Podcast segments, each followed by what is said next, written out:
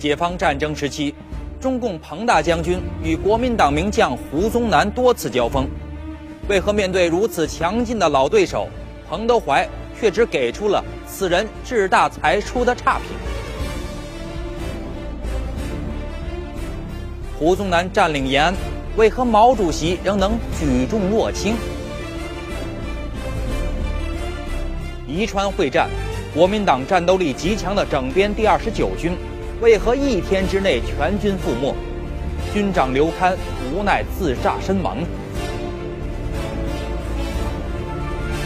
本期揭秘为您讲述《血火冰封》系列之宜川会战。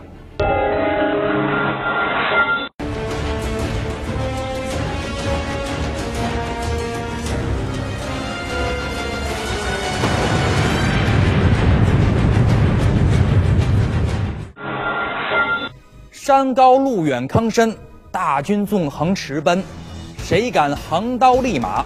唯我彭大将军。毛泽东诗中说的这位彭大将军，正是中华人民共和国元帅彭德怀。彭德怀元帅几乎是一个完美的中国将军形象，是一位无论是从人品还是军品都值得人们由衷纪念和尊敬的伟大将领。若说他是新中国人民军队的战将第一人，相信没人会反对。作为中共著名的军事指挥官，他也同样和无数的对手正面较量，指导着一场又一场惊心动魄的战役。在红军时期，他就与国民党名将胡宗南多次交锋。后来曾有人问过他对胡宗南的印象如何，彭德怀却给出了“此人志大才疏”的六个字。为何对这样一位强劲的老对手，彭德怀却给出这么低的评价呢？胡宗南，浙江镇海人，黄埔军校一期生。在国民党谱系将领中，胡宗南拥有着几项第一：第一个当上军长，第一个当上兵团总司令，第一个当上集团军总司令。第一个出任战区司令长官，在人才济济的黄埔军校毕业生中，胡宗南绝对算得上是一个与众不同的人物。胡宗南的出身并不显赫，早年时候因为家里给他包办婚姻，他抗拒这段婚姻，从而离家出走。后来就去报考黄埔军校，但是因为个子太矮，不到一米六，体检的时候被拒之门外。然后又经黄埔军校党代表廖仲恺的特许。来参加考试，被黄埔军校录取，成为黄埔一期生。一九四七年初，蒋介石电令胡宗南进攻延安，因为敌强我弱，同一天得到情报的毛主席下令，延安紧急疏散。面临即将失陷的延安，向来注重安全的毛主席，在胡宗南继承前几个小时才离开。警卫员们催了又催，他就是不走，背着手站着不动。眼睛凝视着延安的标志宝塔山。当国民党的枪声在近处响成一片时，毛主席才不慌不忙地向北动身。一路上啊，还和同车的周总理说说笑笑。用警卫员的话说，这好像不是一次撤离后的行军，而像是一次平常的旅行。沉着冷静的中共似乎早有了自己的打算，按兵不动。而另一边。占领延安后的胡宗南，那是兴奋的不知道如何嘚瑟。除了应付记者团，胡宗南最得意的创举，就是在延安开设了一个为人民服务处。服务内容包括发放赈济、免费治病、代写书信等等。服务处挂牌那天很是热闹，因为张贴的通告说。延安城内不管男女老幼，只要肯来，就发给救济金法币二十元。为人民服务处热闹了几天之后，胡宗南发现这样发展下去实在难以承担。更重要的是，民众依旧不说国民党好话，所有的服务内容只好停止。他是为了说明他打延安厉害，所以找了他自己些这个这个俘虏来假扮。假扮以后呢，最后被记者给这个给这个拆穿了，弄得胡宗南很没面子。他自己想吹嘘自己，其实来讲呢，反而他自己是偷鸡不成来蚀把米。就在胡宗南为这些看似荒唐的事情忙得不可开交之际，有一个人却一直在不远处悄悄观望。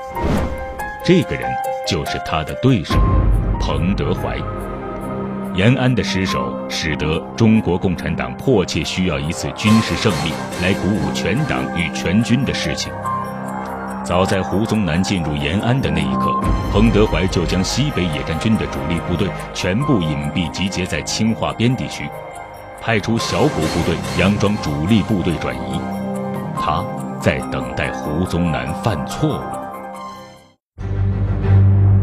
一九四七年的陕北局势对于共产党人而言可谓凶险异常，在胡宗南几十万大军围剿下，不足三万人的西北野战军似乎凶多吉少。然而，作为这支军队的总指挥，四十九岁的彭德怀却毫无畏惧之意。一九四七年三月二十一日晚上。西北野战军截获胡宗南发给第三十一旅的一封调动电报，电报命令第三十一旅旅部带一个团于三月二十四日向清华边方向搜索共军主力。彭德怀一直在等待的机会，终于出现了。西北野战军在清华边设下伏击圈，三月二十五日。经过大约一小时激战，国民党第三十一旅直属队及第二十九团的两千九百余人全部被歼灭。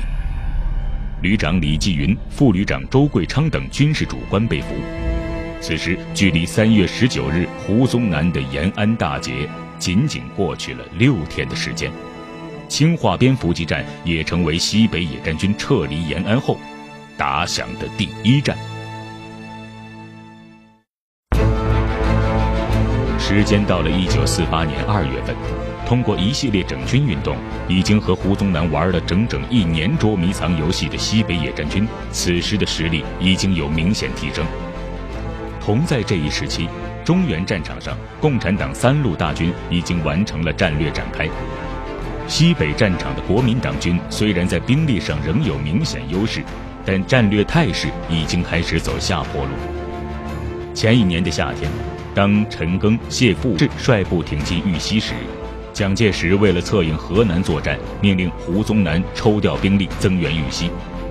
一番调整后，胡宗南二十八个整编旅就只剩下十七个整编旅仍在陕甘宁解放区周围活动，而玉溪、晋南、陕南地区的兵力仅剩余十一个整编旅。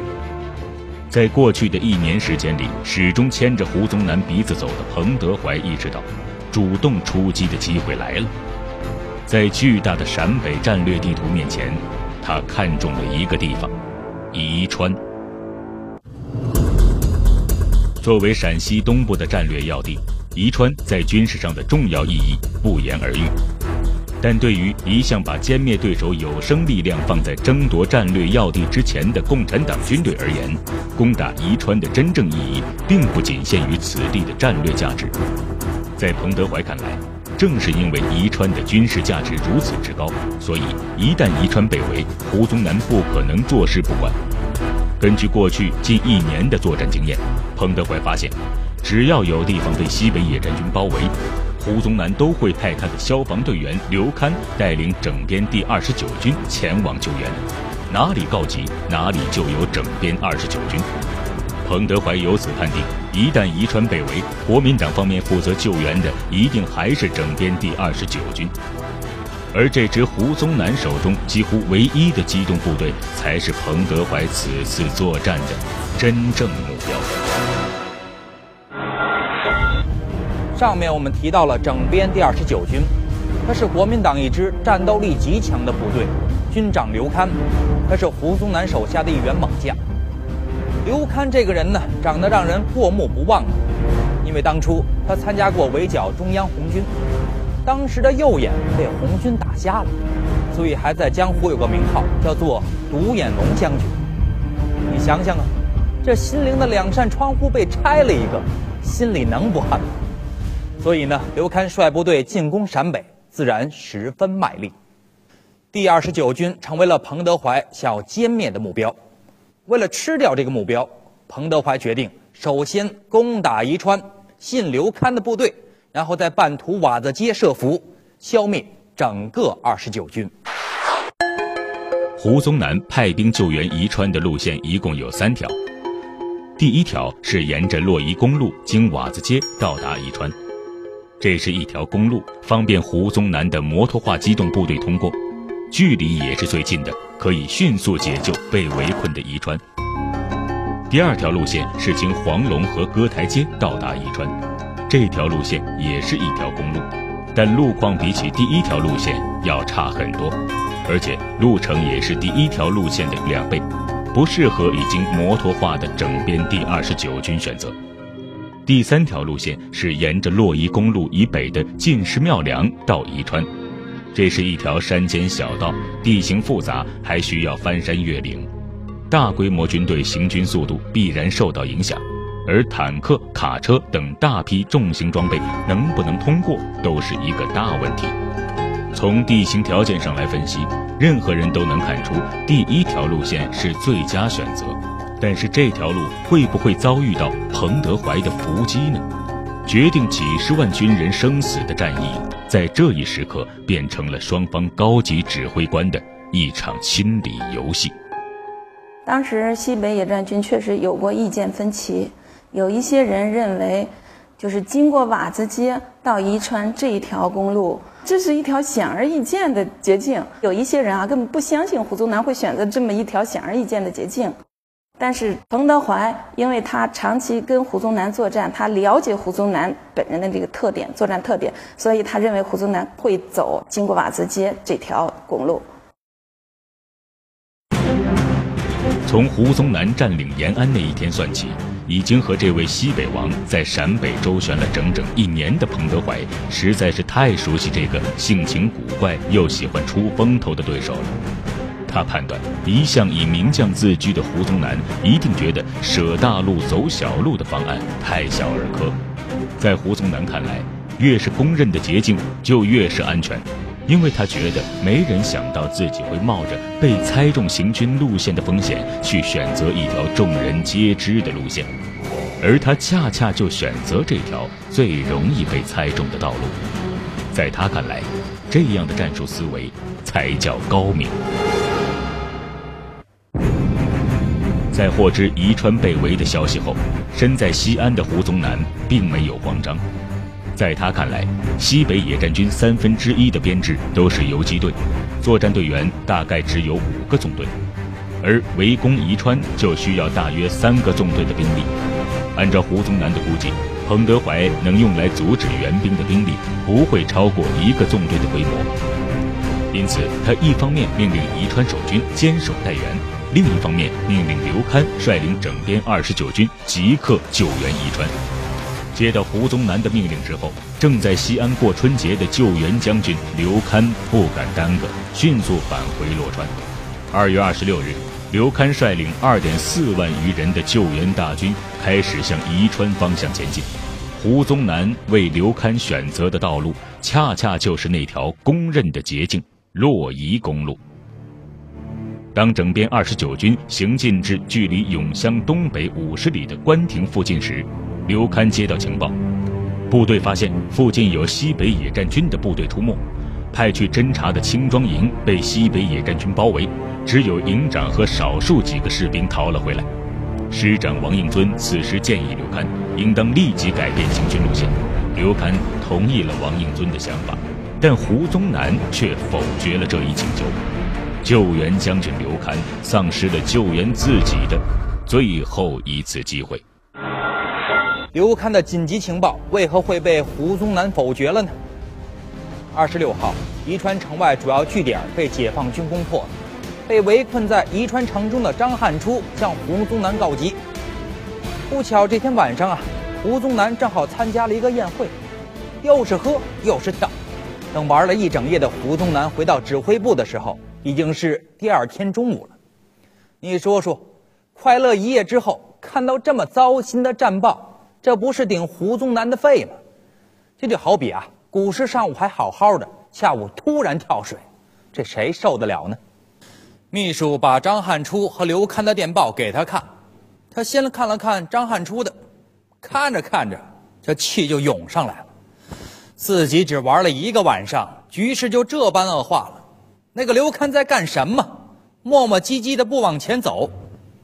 在等看完了刘堪的电报以后，火气就更大了，说：“宜川危在旦夕，还不赶快去救？畏缩不前，贪生怕死，贻误战机，死罪，死罪！”胡宗南拍着桌子，气得不得了啊！随后命令刘堪必须急速去解决宜川之围，宜川不解，拿他是问。刘堪接到胡宗南的回电以后，先是绝望，然后是愤怒。他知道胡宗南刚愎自用，再说什么也没用了，然后说道：“走，继续前进，大不了老子钻口袋为党国捐躯。不过，如果我刘堪死了，我看……”他胡某人离死也不远了。二月二十七日清晨，根据胡宗南的命令，刘戡率领自己的部队继续一步步走向彭德怀的伏击圈。临近中午，部队到达瓦子街地区，这里距离宜川还有二十五公里的距离，是洛宜公路上的一处咽喉。公路两侧是东西走向的两道山脉。两山之间有一条长达十五公里的峡谷，是伏击战的理想阵地。刘戡对这里的地形太熟悉了，他感到这里的空气中飘散着一股危险的气息。二月二十九日凌晨六时，第一纵队第一旅在旅长王尚荣的指挥下，迅速击溃后卫部队的防御，攻占了瓦子街，堵住了刘戡唯一的后路。彭德怀的拳头终于打了下来。此时，刘戡只能把希望寄托在胡宗南的飞机和周围的其他援军身上。但由于天降大雪，飞机不能飞，周围又没有其他能及时到达的机动力量，刘戡的这支救援大军陷入了无人救援的境地。经过一天激战。刘戡的救援大军被压制在了乔儿沟、丁家湾、任家湾以及其附近高地东西不足十公里长、南北宽约五公里的狭小区域内，形成了一个铁桶一样的包围圈。重围之中，刘戡嗅到了死亡的气息，百感交集之中，向亲手将他推进地狱的胡宗南发去了最后一封电报。败局已定，决心流尽最后一滴血。三月一日拂晓，彭德怀发出总攻命令。一向自信的他坚信，此战必胜。惨烈的战斗一直持续到下午，西北野战军最终占领了公路两侧全部阵地。刘戡和他的残部都被赶到沟里的公路上。残存的国民党士兵开始纷纷投降，刘戡在地上捡到一颗手榴弹，他拉响了引信，自炸身亡。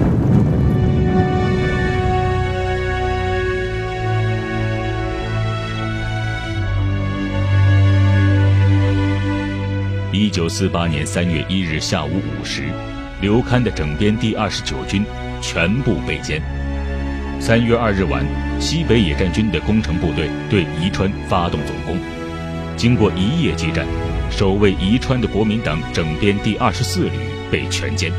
彭德怀取得了西北战场外线作战的第一场大捷。战斗结束以后，彭德怀去查看俘虏时，张宗逊说：“老总，您那个湖南老乡成人了。”彭德怀非常惊讶地说：“我以为国民党军官都是怕死鬼呢，刘戡总算有点骨气，不贪生怕死，没跟咱湖南人丢脸。他虽然反动，但是抗日还是有功的。把尸体包好，还给胡宗南，官都当到中将了，也让胡宗南给他开个追悼会吧。对归还国民党军官的遗体，胡宗南感到十分的难堪。”这到底是解放军的宽厚还是侮辱呢？反正胡宗南认为啊，这是奇耻大辱，但是又不能不去，因为不去接运，就无法向全体的将士以及死者家属交代。经过反复的磋商，最后由这些国民党军官的妻子出面，把遗体运回到西安安葬。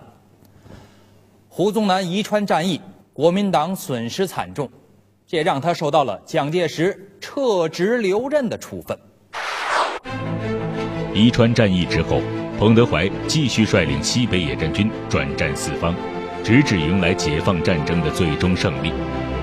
建国后，这位被毛泽东称为“彭大将军”的共和国元帅，继续横刀跃马，扬威朝鲜战场。彭德怀的果敢与勇猛，造就了他不凡的军事生涯。勇于进攻，敢于坚持，并且准确预判，这三点。造就了这场战役的伟大成功。宜川战役消灭了胡宗南最为精锐的五个旅部、两个师部、一个军部，两万九千人无一漏网。西北王胡宗南终于为自己的偏执与狂傲付出了沉重代价。宜川战败的消息传到南京后，蒋介石极为震惊。三月十三日，蒋介石在给胡宗南的手启电中悲叹道：“宜川丧失，不仅为国军剿匪最大之挫折，而其为无意义之牺牲。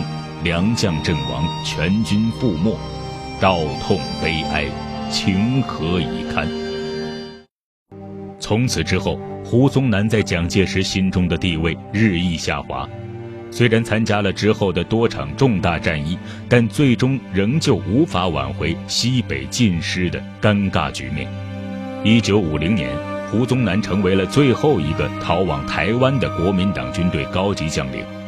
据说，当他飞抵台湾后，蒋介石对他只说了一句话：“就你一个人回来了。”一九六二年二月十四日凌晨。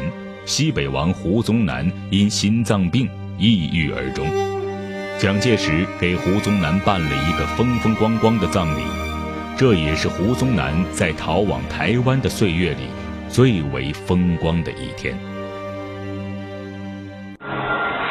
宜川战役的失败和国民党指挥官胡宗南的狂妄自大是分不开的，但是归根结底，主要的失败还是军事战略上的。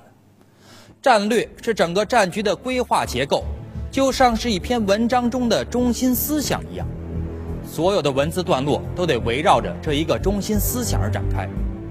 战略的失败是无法弥补的。在一场战争中，即使你有一百场的失败，但只要战略对，依然会赢得最终的胜利。就像是楚汉战争的刘邦一样，刘邦在那场战争中处于弱势的一方。但是他利用自己的任人谋略、军事谋略，取得了最后的胜利。中国共产党也是利用正确的战略，最终取得了解放战争的最后胜利。请您明天继续收看《血火冰封之挺进大别山》。一九四七年夏，在硝烟弥漫的中原大地上，发生了一次意义重大的军事行动。中国共产党晋冀鲁豫野战军强渡黄河，千里跃进大别山。